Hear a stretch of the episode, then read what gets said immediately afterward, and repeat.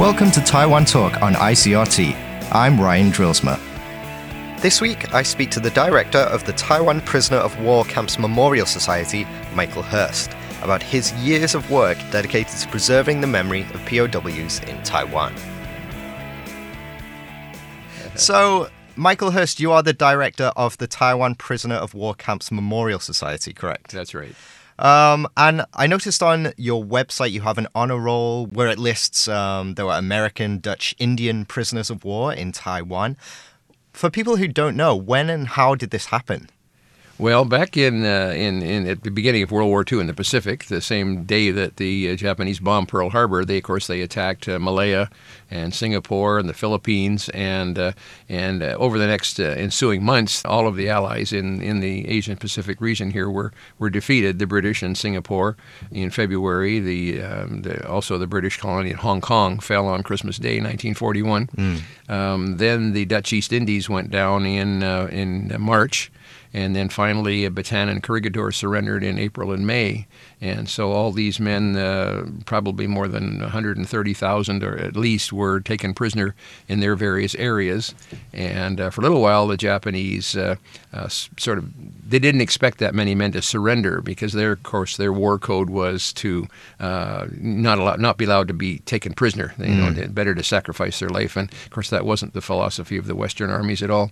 And so they had all these men on their hands, and then they decided that later to start moving them out to to other places in Asia to be used as uh, slave labor for their uh, industries and war efforts, building railroads and airfields and whatnot. So one of these places was Taiwan. One of them was Taiwan, yes. But nobody's ever really explored all of the camps and where they were and, and you know what happened in them and, mm. and, and, what the men suffered.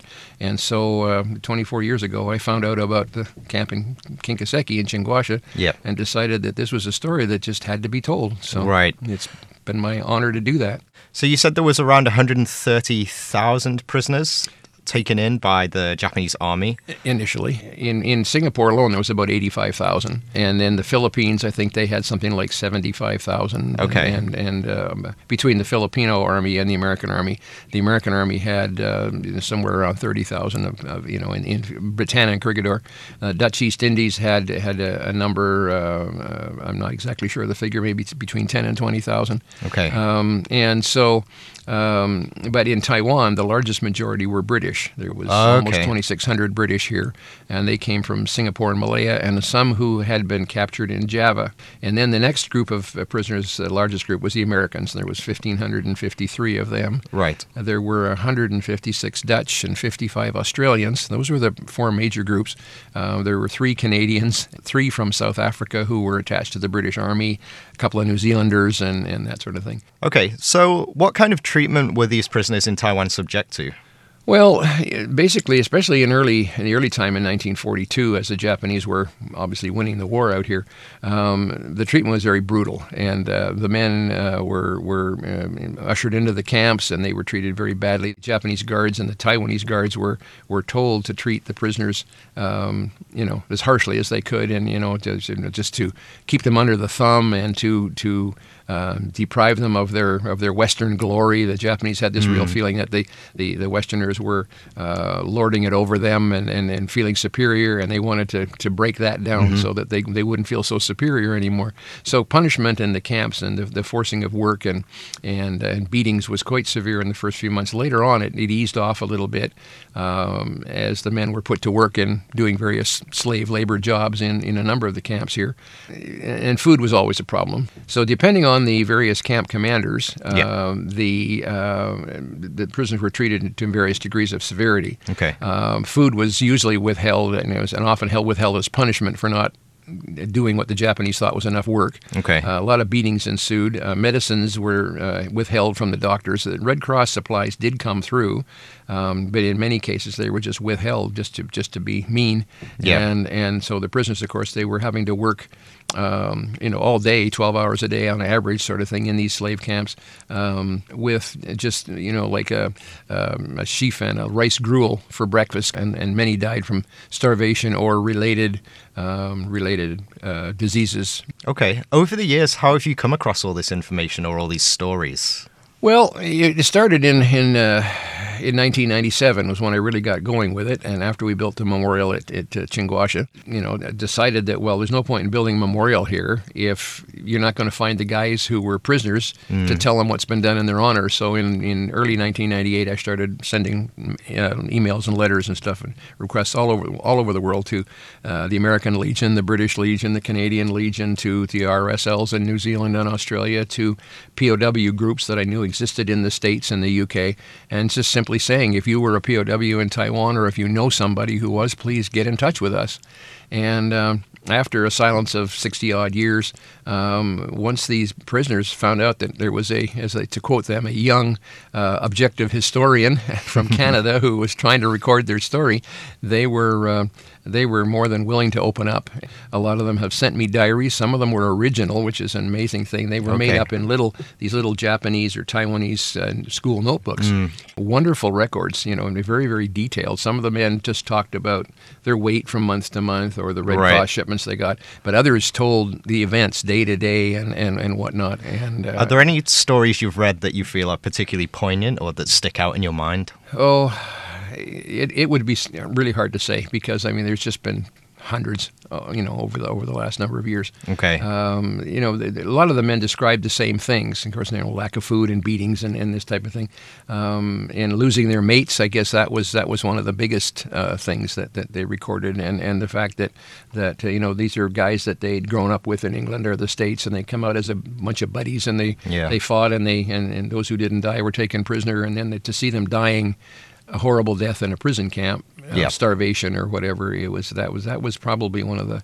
the uh, the hardest things they wrote about. Okay, um, can you tell us more about the book that you launched last weekend? Uh, yeah, it's uh, uh um, 24 years in, in, in the making, I guess, or four years in the writing almost. And it was just an accumulation of learning and interviewing the POWs. I've been to England, I've been to the States, I've been to all the Asian countries that the prisoners originated from mm-hmm. and eventually went to Japan and Manchuria. Uh, and, and, I just knew right back in, in 98 that someday I was going to help have to put this into a book because yeah. it, you know this, there's no point in just me knowing the story. It, it, I wanted the world to know the story, so so that's what I've been gathering this information for.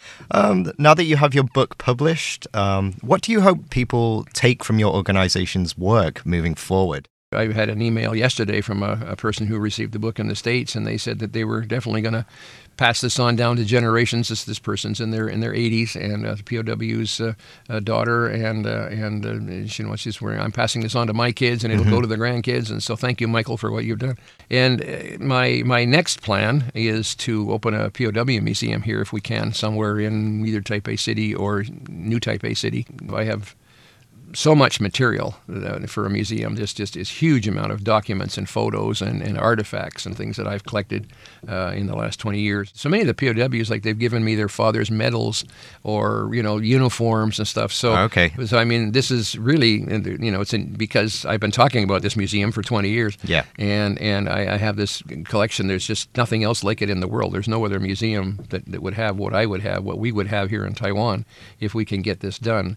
So, uh, but if we can't, then I guess I'm going to have to return a lot of material to a lot of people, a lot of countries. It, uh, and I'm going to continue. One of the one of the things that, that my work entails and has entailed for many many years since I started is the the children and the and the grandchildren, the families of the POWs, mm. uh, writing me letters and emails and whatever, um, asking for information about their dad or their granddad or their uncle. Okay. Because when the men came home from the war, they were told by the American and British armies and, and governments in particular not to talk about it. And the simple explanation for that is the prisoners had told me that they felt that because the British uh, had abandoned their army in Singapore and Malaya and and sacrificed uh, almost 20,000 troops there and at the, in the last two weeks before the surrender, and the Americans, of course, had had um, abandoned their armies and promised them help from January.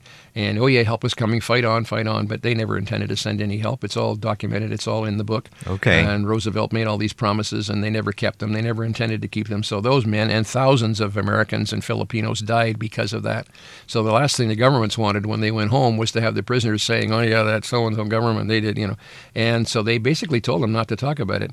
Well, then when the men went home, they still had the need to get it off their chest mm. to, to, to share it with their families families, their girlfriends, their parents, whatever, and and people uh, listening to their story couldn't believe that one human being could treat another human being as badly as the Japanese treated the prisoners of war and the civilian internees all across Asia. Right. And so, as the prisoner would be telling the story, they'd be saying, "Oh, that you, you got to be kidding! That can't be true." Well, of course, that caused the men to shut down, and so for 60, 65 years, they basically shut down. Okay. And then once we got going, I have another colleague. Uh, uh, in Thailand, uh, who has a wonderful museum at the bridge on the River Kwai.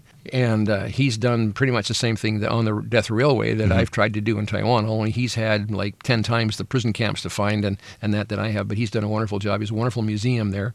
And uh, another lady in Borneo, Sabah, and uh, people in the UK and the States, they've formed organizations to, to keep the story going, to make Yep. sure the men aren't forgotten.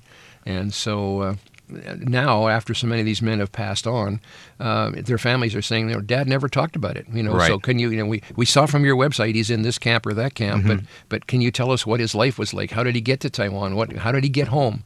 Well, now we're able to pretty well take the men's stories because a lot of them are the same. And and now that we found, for example, the ships that brought them to Taiwan Mm-hmm. and the ships that took them to freedom in Manila, and then those who took them home for the most part. Another colleague and I in the UK have been spending a lot of time working on these repatriation ships, and he's done a wonderful job. And um, can really tell, you know, somebody inquires about their dad or their granddad, I can pretty well take them from the surrender right to, to when they got home. And, Wow. and in most cases, there's some some we don't know, but for the most part, we, we can certainly tell them what happened in the camp, what kind of work they had to do, their life, and, and Yep. whatever. And, and so, and that's brought a lot of peace and closure to Yep. literally hundreds of families over the last 20 years. Well, obviously, there are a lot more details that unfortunately we don't have time to discuss, but I'm sure a lot of them are contained in your book. So, could you tell us what the title of the book is, and if people want to buy it, where can they do so? Okay, it's called Never Forgotten, same as the um, uh, name of our website, and it's called Never Forgotten: The Story of the Japanese Prisoner of War Camps in Taiwan during World War II. Um, right now, we're distributing it here from Taiwan, and and so people can go on our website at www.powtaiwan.org. Uh, on the homepage, there's an, uh, a leading advertisement, and then there's another um, uh, item in the menu column called the book. And if you check, click on that, and when you decide what you want to do, you hit the buy now button, and and it's taken care of. So, and then as soon as as soon as we get the order, uh, it comes through via PayPal. Uh, as soon as we get the order here, usually the next day, uh, the book is shipped out. Okay, well, thank you, Michael Hurst, for coming in today to talk to me. It's been a very informative and interesting discussion, and I wish you all the best with your plans for the future. Well, thank you very much, Ryan. It's been my honor and pleasure to be here. Thank you for tuning in to this week's episode of Taiwan Talk. I'll see you next time.